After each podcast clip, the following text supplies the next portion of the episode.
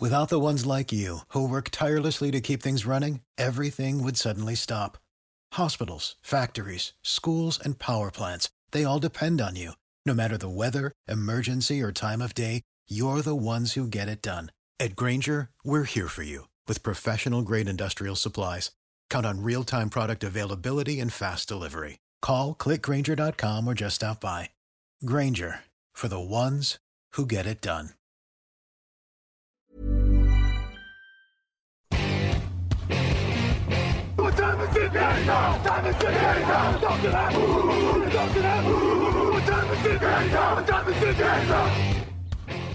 Hello, hello, bonjour et bienvenue à tous dans la suite de nos previews de la saison NFL 2021 sur Touchdown Actu. Un jour, une preview.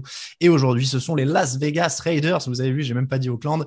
Euh, Las Vegas Raiders, donc, qui en plus vont jouer dans leur nouveau stade de Las Vegas pour la première fois avec du public puisqu'ils l'ont inauguré euh, à huis clos l'an dernier. Pour parler de cette équipe à mes côtés, euh, Raoul Villeroy, bonjour. Hello, hello. Grégory Richard, bonjour. Bonjour, t'inquiète pas, t'as un quart d'heure pour te prendre les pieds dans le tapis encore. oui, c'est vrai. Non, mais là, ça commence, à, ça commence à rentrer. Ça les Los Angeles et les Las Vegas, ça commence à, Ça à va. rentrer. Mm. Euh, cette équipe de Las Vegas, donc, à 8 victoires, 8 défaites l'an dernier. Elle a signé Kenyan Drake, John Brown, Willie Snead, Nick Martin, Yannick Ngakwe, Solomon Thomas, Quinton Jefferson, Darren Lee, Kazay Hayward, Rasul Douglas et Carl Joseph notamment. Elle a drafté Ale- Alex Leatherwood sur la ligne, Trevon Murray en défense. Et ils ont perdu Nelson Agolor, Jason Witten, Trent Brown, Gabe Jackson, Rodney Hudson, Arden Key, Tack McKinley, Maurice Hurst, Vic Bisley, Eric Harris, Lamarcus Joyner et Jeff Heath notamment. Euh, les Raiders qui sont quand même toujours sur une construction plutôt à l'ancienne, Greg, j'ai l'impression. Euh, alors, oui et non, parce qu'il y a quand même plus de ligne offensive. Euh, on aimait bien. Ah, T'exagères. Bah, et oui, oui, bah, ça a été forcément le gros, gros chantier de l'intersaison. Il y a plus de moins, ligne offensive. Ça s'est un peu vidé. Eh ben, écoute, on peut commencer par ça. Est-ce qu'il y a toujours une ligne offensive? Parce que clairement, c'était le chantier de Bah, l'intersaison. ils ont perdu de l'expérience. Ça, C'est sûr que forcément, euh, quand tu prends les choix aussi radicaux euh, que ceux qui ont été faits par les par les Raiders, notamment en, en trucidant un petit peu ton ton côté gauche, euh, c'est sûr que c'est forcément un élément qui va faire que ça va tâtonner. J'aurais du mal à te dire que je te les mets en point fort à l'orée de cette saison. Mais bon, euh, on- Colton Miller, on a vu se développe petit à petit. A priori, ce sera lui le tackle gauche. Euh, Il y a toujours un Richie Cognito. Je parlais de, de, Jason Peters il n'y a pas longtemps. Bon, euh, lui aussi, je pense qu'à un moment donné, il y aura peut-être une date de péremption. Mais en attendant, jusqu'à preuve du contraire, ces dernières années, bon, il n'a pas démérité non plus. Euh, Nick Martin euh, a un petit peu payé les, les mauvais mois de, de, Houston euh, euh, ces derniers temps, mais euh, je pense reste un centre euh, fiable globalement, même si c'est pas du niveau de, de Rodney Hudson. Donc voilà, après c'est vrai qu'il y a beaucoup de jeunes qui vont être lancés dans le, dans le grand bain, euh, John Simpson, euh, Alex Leverwood, le rookie dont tu parlais tout à l'heure. Euh, J'en oublie un, Brandon Parker aussi, hein, qui n'a pas totalement rassuré, mais il faut voir. Donc c'est vrai que c'est un, un petit mix comme ça qui rassure pas totalement, surtout quand on sait que la ligne des Raiders ces dernières années était loin d'être catastrophique, au contraire. Euh, donc là, on a voulu, je pense, pour des raisons euh, contractuelles, euh, essayer de, de remodifier un petit peu tout ça. Ça, ça peut ne pas être sans risque, mais en attendant, je ne serais pas complètement pessimiste sur cette line. Je, prends de l'avance. euh, allez, je prends de l'avance dans la preview. Est-ce qu'on peut déjà dire que c'est le facteur X de la saison, euh, Raoul C'est une Bah, tu prends bien de l'avance parce que c'est mon facteur X, effectivement. Euh, dans la mesure où Greg le souligne, ça a été une des forces hein, de cette équipe de Las Vegas les, les saisons dernières. Et ouais, moi non plus, je me gourre pas.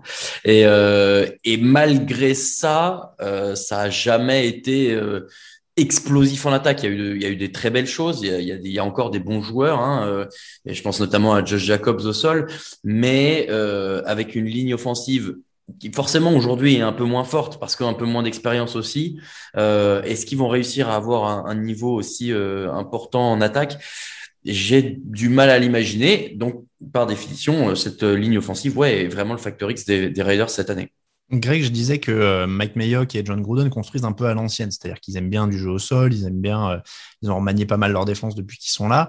Euh, Est-ce que du coup le jeu au sol, qui était quand même plutôt bon avec Brandon, ah, je, je veux toujours l'appeler Brandon Jacobs, je suis nostalgique des Giants, euh, avec Josh Jacobs, euh, donc est-ce que ce, ce jeu au sol est toujours une force euh, de cette équipe et est-ce que ce sera toujours le moteur de l'attaque? Parce que c'était quand même une des bases de leur attaque ces derniers mois.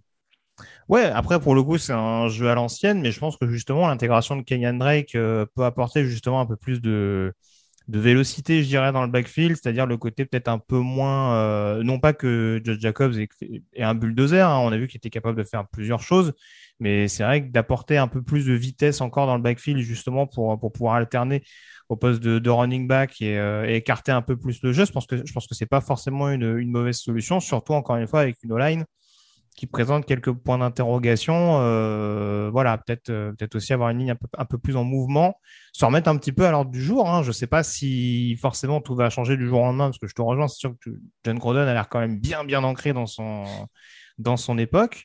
Mais euh, voilà, on a l'air quand même de voir quelques prémices, avec peut-être également des receveurs qui restent quand même assez mobiles, des Hunter Renfro, des, des Henry Ruggs, ce genre de profil-là ça peut quand même donner une attaque avec un peu plus de vitesse euh, et en effet sortir peut-être du cliché qu'on avait quand même puis le retour en tout cas de Groden le côté en effet où euh, voilà on, blinde au sol euh, coûte que coûte pour, pour, aller engranger des yards. Ces, changements sur la ligne offensive, en tout cas, ça va être un vrai test hein, pour Josh Jacobs et, et Kenyan Drake. Euh, au niveau de, de leur performance.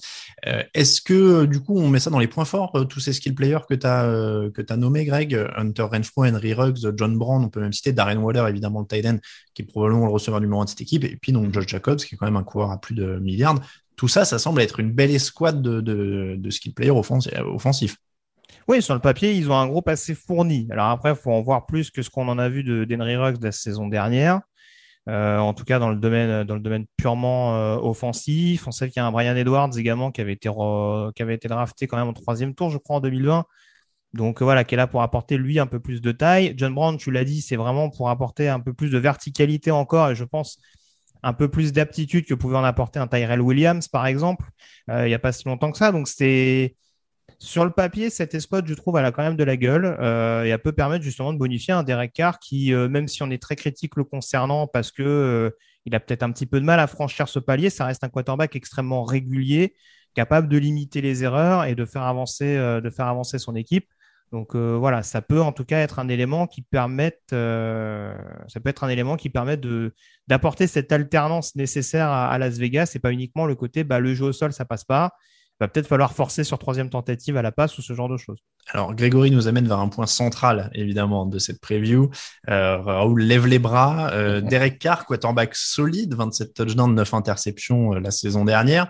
L'an dernier, Raoul avait annoncé la prise de pouvoir de Marcus Mariota. Alors, les choses ne se sont pas passées comme prévu. Euh, mais il y a des choses dans le monde qu'on ne peut pas prévoir. On l'a bien vu ces 18 derniers mois. Euh, donc, Marcus Mariota n'a pas pris le pouvoir. Là, je suis face à deux hommes qui ont des convictions euh, très tranchées et qu'on respecte, hein, attention. Euh, Marcus Mariota d'un côté pour, euh, pour Raoul et Nathan Peterman qui est aussi sur le banc du côté de Grégory. C'est le moment où je vais vous laisser vous battre. Lequel des deux va détrôner Derek Carr si un des deux détrône Derek Carr Est-ce que tu crois toujours en Marcus Mariota, Raoul? Ah, Malheureusement, euh, je peux pas être aussi affirmatif que l'an dernier, parce que force est de constater que Derek Carr a répondu un peu aux attentes qu'on avait en lui, un peu. Euh, même si aujourd'hui je, je suis pas 100% euh, convaincu. Euh, bah Mariota, il a pas joué. Malheureusement, moins tu joues, moins euh, tu as de chance de, de, revoir un peu le terrain quand ton quand ton quarterback continue à être sur une lancée honorable. Donc non, je, ne, je ne reprendrai pas le, la défense euh, acharnée, en tout cas, de Marcus Mariota cette année. Maintenant, s'il veut me donner raison avec un an de retard, je le prends volontiers aussi. Hein. Bon, d'autant qu'il est un peu blessé euh, en plus euh, lors du camp d'entraînement. Grégory, ton poulain à toi part encore un peu plus loin. Est-ce que Nathan Peterman va d'abord manger Marcus Mariota, puis Derek Carr, puis le monde? Ça me paraît évident. Bon. on voit quand même qu'il y a une, il y a une amélioration significative. J'arrive même pas à rester sérieux. Il y a eu une amélioration significative en 2020. Euh, quand même un pourcentage de 60% euh, à la passe euh, sur la dernière campagne, euh, son meilleur ratio en carrière, hein, avec, avec... une belle fiche de 3 sur 5. Oui, voilà, j'allais dire, il a joué, il a lancé combien de passes? Un ratio de 9 yards à la course, bon sur une course, mais en tout cas c'est un échantillon quand même assez, assez intéressant. Donc non, non, on voit que Nathan Peterman progresse et qu'on apprécie pour les plus romantiques d'entre nous, euh, son jeu séduisant et, et je pense, et je pense, alors je ne souhaite pas de mal à, à Derek Carr, bien entendu, Je pense que l'histoire va s'en mêler et que à l'orée d'un match face aux Chargers, euh, Derek Carr va devoir déclarer forfait. On va retrouver Nathan Peterman face aux Chargers. Ah oui, et pitié. il va et il va se il va clairement se venger sur cette défense de Los Angeles. Je l'annonce pour lancer pleinement la campagne des Raiders. Donc euh, voilà, ce, sera un statut numéro 2 bien entendu dans un premier temps, parce qu'il faut respecter la hiérarchie et le statut actuel de Derek Carr. Mais je pense que ce n'est qu'une question de temps, messieurs. Deux ans, Nathan Peterman a 27 ans, donc il entre vraiment dans la meilleure période de sa carrière. Là. On en a, on, ils en ont pour 10 ans derrière en plus. On peut le dire, c'est le zénith. Ouais. Bah, on voit Tom Brady, euh, Nathan Peterman peut encore largement voilà, faire là, aussi bien que lui. Là, c'est que le début. Euh, bon, pour être plus sérieux, pour les gens qui découvrent l'émission et le podcast, bon, a priori, Derek Carr n'est pas trop menacé. Euh, plus, plus, sérieusement, mais vraiment en deux mots, Nathan Peterman peut quand même prendre le poste de doublure. Il a joué en pré-saison, il a plutôt joué correctement ça, en tout cas, il peut passer numéro 2. Oui, oui, bah après, après c'est toujours pareil. Je pense que bon, Mariota a des attributs euh, athlétiques et euh, voilà, enfin, a quand même un profil, je pense, qui peut en faire un, sérieux numéro 2. Après, euh, ouais, je te dis, je sais pas. Pour le coup, franchement, entre Mariota et Peterman, Mariota, je pense, a plus de je le répète, tu as plus d'attributs pour, pour avoir un statut de numéro 2, pour assurer le coup si vraiment tu dois lancer un quarterback titulaire derrière en cas de, en effet, de, de petits pépins avec ton, ton titulaire. Il perd peut-être euh... moins de ballons aussi, euh, Mariota, sans ah, vouloir, sans doute, sans doute, oui. Il y a peut-être pas une fiche de 3-12 en carrière. On, on s'est un peu étalé sur, euh, sur notre blague sur les quarterbacks remplaçants, oui. mais on est d'accord, euh, Derek Carr, 27 touchdowns, 9 interceptions, c'est un quarterback. Pour résumer, on peut dire bien, mais pas top. Oui, oui ça, fait quand même partie des points forts, à mon sens, du côté de Las Vegas. Ce serait compliqué de dire le contraire, malgré tout. Alors, est-ce qu'en défense, il y a un point fort, euh, Greg? C'est une excellente question, alors. Question voilà. pas orientée du tout. Et... je, je, veux être synthétique parce qu'on s'est un peu étalé, donc euh, là, je, je j'attaque, ouais, ouais, tranche, ouais, bah, écoute. Alors, il y a des points forts, en tout cas, il peut y en avoir. Euh, moi, j'aime bien certains ajouts qui ont été faits au niveau du pass rush. Euh, on sait qu'il y a un Max, un Max Crosby, notamment, euh, qui a bien performé ces derniers mois. J'aime beaucoup l'arrivée de Yannick Ngakwe, qui a rarement déçu, que ce soit à Jacksonville ou même lors de son court passage à Baltimore. Euh, je mets de côté son passage à Minnesota, parce que je me sens que c'était quand même relativement court, mais je sais plus. Oui, les, ça a été Il a fait quatre matchs, non euh, Je crois à peine. Voilà, mais même là-bas, il me semble que pour le peu de temps qu'il y a passé, euh, bon, il était capable de mettre un peu de pression sur le QB. Donc, euh, je pense que malgré tout, il y a un groupe qui peut être assez fourni avec une certaine rotation. Cléline Ferrell, qui est pas au, aussi dangereux sur le pass rush qu'on pouvait l'espérer, mais qui est capable d'apporter un peu plus de choses, euh, d'avoir un profil un peu plus un peu plus polyvalent. Malcolm Kuhn, ce troisième tour euh, de la dernière draft qui arrive de Buffalo, c'est plein d'éléments qui font en effet que euh, le pass rush peut être clairement différent que ce qu'on en a vu euh, de ce qu'on a vu pardon ces derniers mois. Après le reste, au secours quoi. Mm. Et après, après moi, moi, je suis extrêmement favorable au fait que Gus Bradley ait été recruté, puisqu'on a clairement vu que Paul Gunter, le coordinateur défensif, était une catastrophe absolue. En tout cas, il n'arrivait pas à trouver les solutions euh, pour améliorer cette défense, notamment la défense contre la passe, euh, ce qui était le plus criant. Je pense que l'arrivée de Gus Bradley peut faire du bien, mais j'ai pas la sensation que ça va se faire en, en deux trois matchs. Clairement, l'espoir, c'est le changement de coordinateur défensif. Hein. C'est, mmh. ça vient pas particulièrement de, de l'effectif parce que euh, il y a quand même de l'incertitude au centre de la ligne. Les linebackers sont quand même pas très bons. Euh, et puis le backfield défensif, la couverture aérienne est remplie de busts. C'est-à-dire que ça draft très haut, mais il y a quand même pas grand-chose qui reste. Ah, Raoul est pas convaincu. Et à Kazé Ward, quoi. Oui, c'est ça, c'est ce que j'allais dire. Mais c'est un sale traître, alors je veux plus en parler. Oui, mais celui-là, ils l'ont fait venir. Je parlais des, quand je parlais des busts, je parlais de ce qu'ils ont, oui. ce qu'ils oui, ont drafté. Oui, non, on est d'accord. Kazé Ward, c'est un import. Ils ont, ils ont, ils ont drafté Trevon Murray, le, le safety deuxième tour. Alors, c'est sûr que pour l'instant, en termes de, de, de, contenu de carrière NFL, il n'y a rien. Donc, euh, pour s'appuyer là-dessus, ce sera, voilà. Mais il y a un gros potentiel quand même. À la passe mmh. et à la course, on a vu que c'était un joueur capable de, de performer. Donc, euh, ça peut également être un point favorable. Après, comme tu le disais, c'est essentiellement du développement et c'est essentiellement des joueurs qu'on conserve euh, et qui, pour l'instant, sont pas du tout rassurants. Hein. Euh, L'exemple le plus marquant, c'est bien entendu Jonathan Abraham, qui est parti pour être titulaire et dont on sait qu'il est d'une inconstance chronique et qui peut, coûter des big plays sur, certaines rencontres. Mais ouais, je rejoins tout ce que tu as dit. Tu vois, pour le coup, je me dis peut-être que le jeu à la passe va être moins calamiteux. Mais à l'inverse, je me dis le run-stop qui était déjà loin d'être, qui était, qui était clairement pas une force l'an dernier des Raiders, l'intérieur de la ligne, tu le disais, euh, il n'y a, a, pas de rotation du tout, il y a, y a des titulaires. Bon, je crois priori, ce sera Hankins et Jefferson. Ça fait un peu léger, je trouve, sur le papier. Euh, et avec ouais un groupe de linebackers euh, où c'est pas où en termes de talent ça me paraît extrêmement limité donc ouais va falloir espérer en effet que Gus Bradley fasse des miracles avec ce groupe Euh, a priori, le run-stop, c'est quand même un secteur qui lui tient à cœur, mais euh, je je sais pas. Pour l'instant, j'attends de m'enthousiasmer pour cette défense des Raiders. Je le répète, ça peut prendre un peu plus de temps que prévu. Ils ont pris 29,9 points par match l'an dernier. Euh, il n'y a que les Jaguars et les Lions hein, qui ont fait pire. Et donc cette année, ça ne devrait pas être beaucoup mieux. la ligne offensive sera le facteur X pour tout le monde. Du coup, on l'a dit au début? Ouais. Oui ouais, ligne offensive donc pour tout le monde. Euh, je vais rassurer avant de donner le prono. En tout cas, euh, cette année, je ne vais pas leur annoncer les playoffs, donc leurs supporters euh, peuvent dormir tranquille parce que là, je vais moins m'ambiancer. Ça mmh. commence par un match contre les Ravens, ça enchaîne avec un déplacement à Pittsburgh. Donc déjà, tu te, tu commences bien. Derrière Miami, donc ils jouent les Dolphins, Chargers à l'extérieur, Bears, Broncos à l'extérieur, Eagles. Repos en semaine 8, Giants à l'extérieur, Chiefs, Bengals, Dallas à l'extérieur, Washington, Chiefs à l'extérieur, Browns à l'extérieur, Broncos, Colts à l'extérieur et Chargers à domicile. Ils n'ont pas un calendrier hyper difficile. Ça commence dur. Ça mm. commence dur avec Baltimore, Pittsburgh, mais l'enchaînement euh, Chicago, Denver, Philadelphie, New York, par exemple. Ouais. Bon, c'est pas imprenable. Euh, il y a Cincinnati derrière, euh, Dallas, Washington, bon, on sait que c'est de la NFCS, ça peut toujours, voilà. Denver, Indianapolis, Los Angeles pour terminer. Selon l'état de forme de Vence, c'est pas, euh, pas dingue non plus. C'est ça, et si tu me permets, c'est, ils ont l'inconvénient d'être dans la division NFC, AFC West, pardon. Mm. Mais on a vu que c'est sans doute l'équipe qui a posé le plus de problèmes aux Chiefs de l'an passé, avec une victoire mm. à Kansas City et une défaite d'une courte tête euh, du côté de Las Vegas. Donc, euh, c'est pas dit qu'ils prennent un 0-2 forcément contre Kansas City cette année. Alors, ça fait combien de victoires? Bah écoute, euh, moi, on m'intrigue un peu cette équipe de Las Vegas. je l'ai dit, forcément, je vais très vite être calmé par la O-line, hein, possiblement, mais j'y suis quand même allé avec une fiche de 9-8. Ah ouais? Ouais. Mais c'est vrai que Greg est toujours l'optimiste dans les pronos. Ok, ça, ça me rassure alors. Je pense que si on fait le, bilan de, je sais plus, il y a combien, 260 matchs, non, ou 300 matchs, je sais plus par an.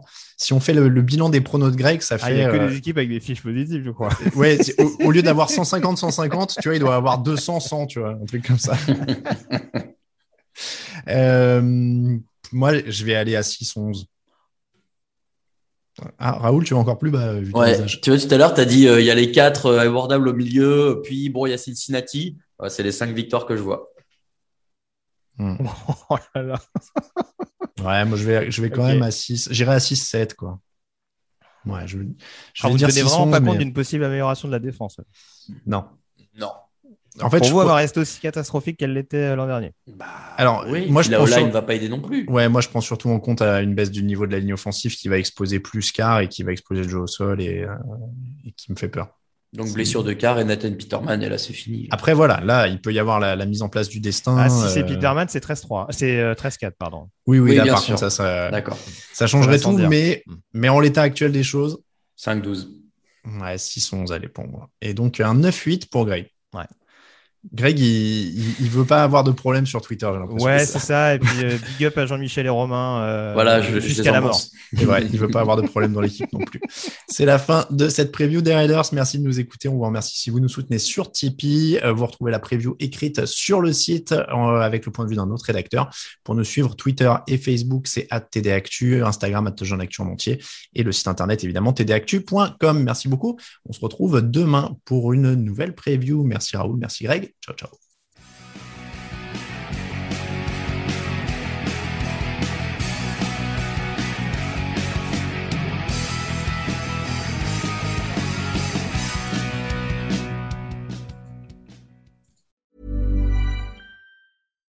Here's a cool fact a crocodile can't stick out its tongue. Another cool fact you can get short term health insurance for a month or just under a year in some states. United Healthcare short term insurance plans are designed for people who are between jobs, coming off their parents' plan, or turning a side hustle into a full time gig.